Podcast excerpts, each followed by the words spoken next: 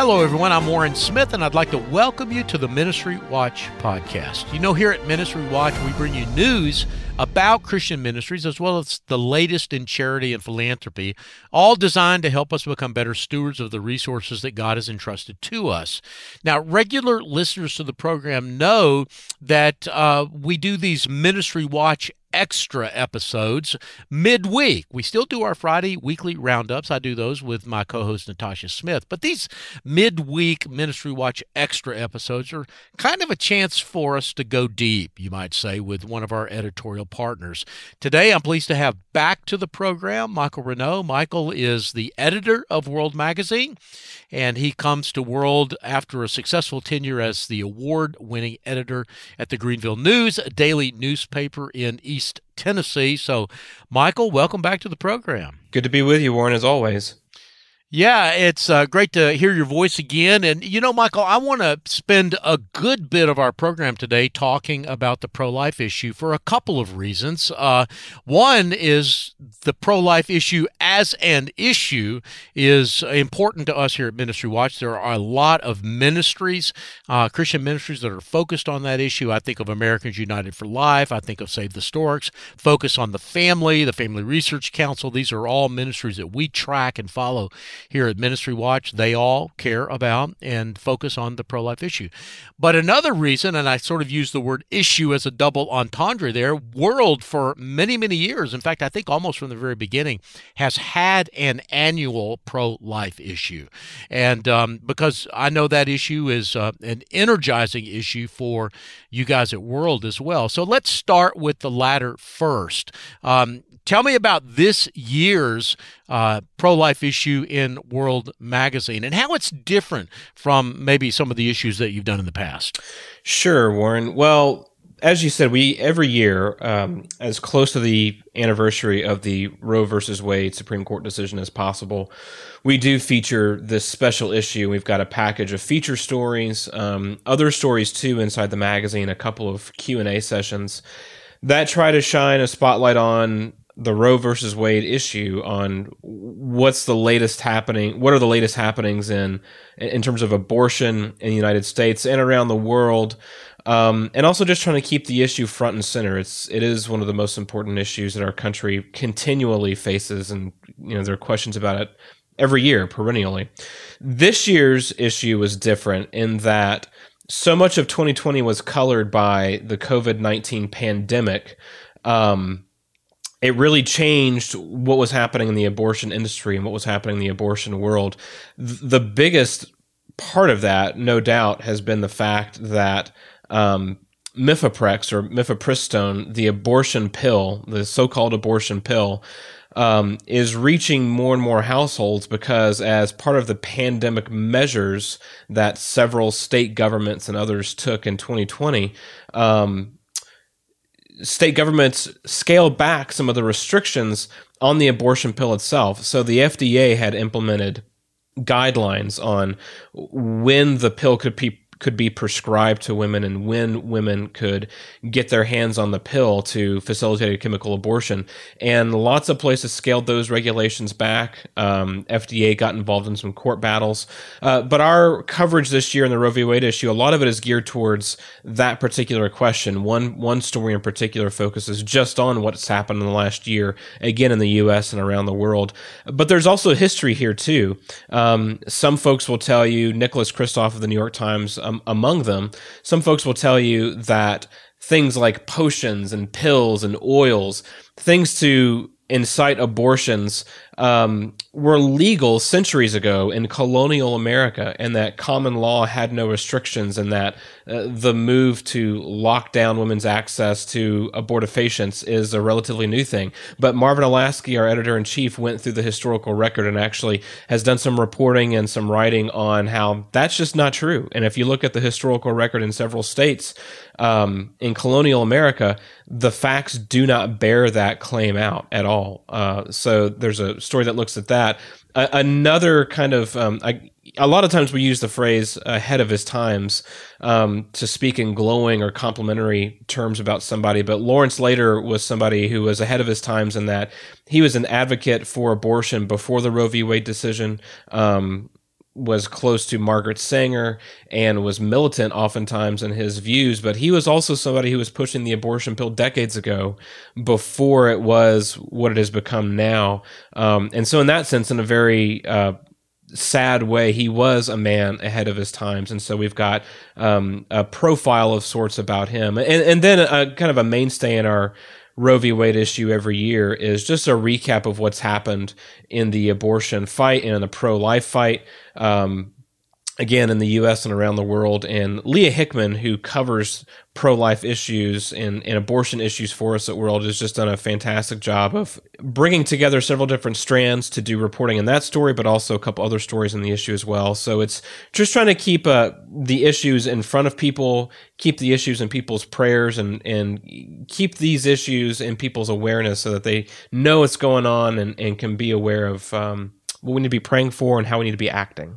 Well, you know, Michael, first of all, I agree with you. I think Leah Hickman does a fantastic job covering the life issue and the abortion movement for World. But I want to drill down into a couple of things that you said. And you may not know the answer to this, and I totally understand that. But looking at abortion numbers is kind of tough because we don't get numbers immediately. Sometimes the numbers are 2, 3, even 4 years old or more. But I think it's fair to say that for the last decade or more, the number of abortions in this country has been going down and not up. However, the latest data that I've seen shows that sometime around 2017 or 2018, the numbers at a minimum, they're flattening out. And it's possible that they're even going back up again. And I think chemical abortions may be contributing to that. Does your coverage say anything about that? Yeah, that's right, Warren. We don't get into the hard numbers on some of those things simply for the reason that you stated. The numbers can be very hard to come by, and there's a lagging dynamic that happens on some of them.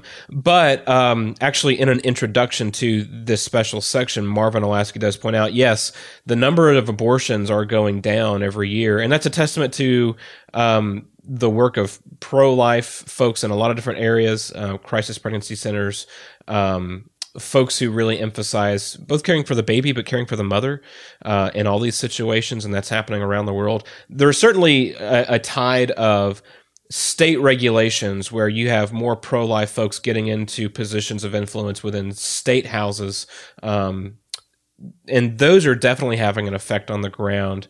So overall, the numbers are going down. However, we do point out in our coverage that, yes, chemical abortions are going up. I think 2020, you're going to see that a lot if the numbers are able to be figured, I guess. But a lot of that is because the abortion pill has gone out to a lot more homes and killed a lot more babies. And many times, again, under the auspices of we've got to take care because of the pandemic, women don't need to be going in a doctor's office, et cetera, therefore, let's just ship these pills to them directly, and that's what, unfortunately, many companies have started doing more and more of. Well, one of the other changes about the pro-life movement this year as opposed to last year, and I'll just use the March for Life as an example. Last year, the March for Life had tens of thousands of people, maybe as many as 100,000 people, and President Trump was the speaker. He actually spoke in person. He's the only president that's ever spoken. This year, it was, because of COVID, a virtual event, and there seemed to be a little bit more of a pivot away from politics and towards sort of unity within the pro-life movement. Did you guys do any coverage along those lines? Not specifically along those lines in terms of unity along the lines. I do think one interesting dynamic that's come up in the last few years, and you've got people like David French raising questions like this. And in fact, we had a feature story back in the summer, I believe, looking at Donald Trump. Donald Trump got a lot of credit, rather, as the most pro-life president. It was kind of a moniker that followed him around among supporters of his and folks in the pro-life movement, particularly in Washington, D.C. and some of those places. But we looked at some of the promises he made on the pro-life front before he took office or early in his tenure, beginning in 2017, and reached the conclusion that Donald Trump did a lot for the pro-life movement, but there were things that he said that he wanted to try to do that did he really make an effort to get some of those things done in Congress or other means? The jury's out on some of those questions. But I think all that kind of underscores one of the points you're making, Warren, or at least you're alluding to, which is that politics is an important part in all of this, but politics is not the main player. It may not be the best hammer always to get at some of the nails that we need to get at in order to, you know, fight back against abortion, to bring some of those numbers down. I think more and more people with the Democratic administration now in office are probably going to see that and are, you know, probably talking about some of these things. Questions about the Hyde Amendment and the Mexico City policy. These have already come up early in the Biden administration. They're going to continue to come up. But that's one thing about having a presidential administration or a party in control in Congress that, for the most part, is antagonistic toward the pro-life movement, is that it has a way to galvanize folks in the movement and pro-life people in general to find other ways to keep trying to drive the numbers down one way or the other, whether it's chemical abortions or surgical abortions, I guess. Well, I agree. I think one of the positive things that could come out of this is that we will look for ways other than politics to create a culture of life in this country. We can only hope. You know, Michael, we've got to take a short break, but when we return, I want to take a look at how politics are shaping the year ahead by looking at an article by Jamie Dean in a recent issue. I'm Warren Smith. My guest this week is Michael Reneau with World Magazine, and you're listening to the Ministry Watch podcast. More in a moment.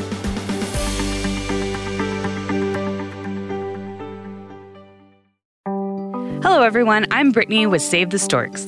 Save the Storks is a pro-life ministry passionate about inspiring the world to reimagine the pro-life movement by serving and valuing every life. Save the Storks partners with pregnancy centers all across the U.S. to own and operate a stork bus to offer free ultrasounds and pregnancy tests to women in unplanned pregnancies. Stork buses partner college campuses, abortion clinics, shopping centers, and serve rural communities that lack medical care. Save the Storks is pleased to be the sponsor of the Ministry Watch podcast. For more information about our life-saving organization and how we partner with pregnancy resource centers around the country, go to SaveTheStorks.com. That's SaveTheStorks.com.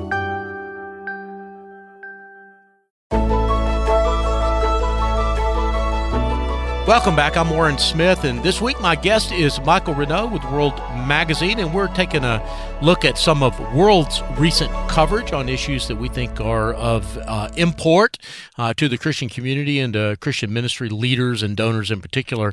You know, Michael, Jamie Dean, you know, in the last segment, we said we hope politics will kind of take a back seat and other cultural issues will come to the forefront. I may be talking out of both sides of my mouth then whenever I say that I think Jamie did a great job with a story that was, in fact, a cover story in the most recent issue. Cover had the words, "The Insurrectionist Heresy," and the story itself was called "Crisis of Faith." So let's start right there. I mean, what did Jamie identify as the crisis we are facing, and how is it a heresy? Well, to put it in pretty broad terms, I think one question that we wanted to raise in this story, and again, Jamie did a really good job, a nuanced job of doing it, is whether or not our politics as evangelicals, as conservatives in many respects, has our politics kind of infused too much with our faith. One of the hot button terms or phrases you hear now after the January 6th riots and insurrection attempt at the Capitol is Christian nationalism, and a lot of folks use that term in different ways. That phrase never appears in this particular story, but I suppose that what we're trying to get at is what some folks mean when they use a term like Christian nationalism, but just basically an unhealthy fusing of our politics and our faith. Where we're getting at, I mean, thousands of people streamed into the Capitol, or at least were on the grounds, and many of them streamed into the Capitol building itself on January 6th. certainly many folks in that crowd were not Christians or were not claimed to be Christians, but it was inescapable to see some of the images that came out of that day. Folks walking around the floor of the Senate chambers with a Christian flag, or one of the flags that we drew attention to, which made the rounds that day, Jesus is my savior, Trump is my president, all on the same flag, and the two phrases separated by an American flag. As part of that emblem, people walking around the dais inside the Senate chamber or the House chamber and praying. And Jamie went through some of the affidavits that the FBI has used in charging folks accused of trespassing, essentially, or walking up or through the Capitol. And a lot of these folks in their statements that they gave to the FBI in the course of being investigated and charged highlights, Christian faith in some respect. One person said that the blood of Jesus covers him, and so he doesn't need to worry about the results of what happens after he was, charged with being inside the Capitol, being part of this mob that went inside. And so, we're not trying to make the point that Christians are all to blame for what happened on January 6th, or it was only Christians, or there weren't bad actors of other sorts of different worldviews, rather, who were part of that. But you can't avoid the fact that Christian symbols and Christian language became part of this furor that developed, and kind of the lid popped off on January 6th, I guess you could say. We also point to things like the Jericho March and statements that very well-known writer and speaker and author Eric Metaxas has made, but folks like that who have a lot of influence within the evangelical subculture, I guess. Have we used that influence responsibly, or have we gotten so caught up in kind of the political football and politics as blood sport sort of mentality in this country that we really have not set up the right kind of boundaries to say politics is important, it's an area we ought to be engaged in, absolutely no doubt about that, but do we trust God for the results of elections? Do we trust God for the results when it comes to presidential administrations or the party in power in Congress coming down in different ways than we would on certain policy questions? And so we're trying to throw those questions back at our readers and back at our audience in healthy ways and encouraging ways, hopefully, but also ways that try to avoid some of the Christian nationalism speak that's been going on. Well, Michael, I want to pivot in our conversation to talk about something that in some ways is kind of related to that earlier issue, because I do think that part of the frustration in our country that Trump was able to sort of capitalize on is kind of a sense that by many people that their voice is not being heard in the culture. And that brings me to my next story. The one I want to get you to comment about was that a story of how certain organizations are getting canceled or deplatformed on social media. This week, for example, Focus on the Family had one of its Twitter accounts suspended for calling a transgender person a, quote, man who believes he is a woman, which, of course, from my point of view, that is exactly what a transgender person is. A Focus on the Family was doing nothing other than telling the truth in that particular case, and yet it was exactly what got kicked them off of social media. You guys have a story that looks at this phenomenon of cancel culture and deplatforming a little more broadly than just the Focus on the Family story. Can you tell me about that? Sure, yeah, and I should point out we wrote this story and published the story before that particular incident with Focus on the Family. But that, to your point, Warren, that's not the only incident. That's not the first incident of this happening. It's happened elsewhere. It really comes down to, one of my other colleagues at World, Mindy Bells, made a comment to me about this, and something to the effect of it probably really is healthy for us to feel tension on some of these things. On the one hand, you've got private companies and institutions like Twitter or Amazon, and they should have the right to moderate, I guess you could say, their platforms or moderate their businesses as they see fit. But the problem arises when you've got some of these companies that are the only outlet for other private companies or entities or individuals. They're the only outlet for those folks or entities to have into the marketplace, and they don't apply the same rules consistently across the board. So that's what this story was trying to get at. I mean, in the wake of the Parler episode, one of the things that happened with Parler, which is, for those who aren't familiar, is a social media outlet. A lot of folks see it as a parallel or analogous to Twitter, but being more friendly to conservative points of view. They generally moderate and mediate the people on their website a whole lot less than Twitter does. And so, I should say that in the days after the January 6th attack, there were a lot of violent messages on Parler. One of our reporters looked around on there, and so Parler wasn't squeaky clean in terms of only being the home of angels, I guess you could say. But no social media platform is. But after Amazon took action to get Parler off of its web servers, another company, Epic, stepped in, and Parler was able to eventually get back online using Epic as a web domain hosting company. Other companies began putting pressure on Epic to shut down, and tech site Gizmodo, for example, dismissed Epic as, quote, a harbor for de-platform cesspools. But one of the interesting things about all this is that Epic is competing with companies like GoDaddy.com and other web domain hosting companies. Some of the criticism against Epic was that they were hosting companies that the Southern Poverty Law Center has designated as hate groups. And there are all kinds of problems and issues with the SPLC's designations on hate groups.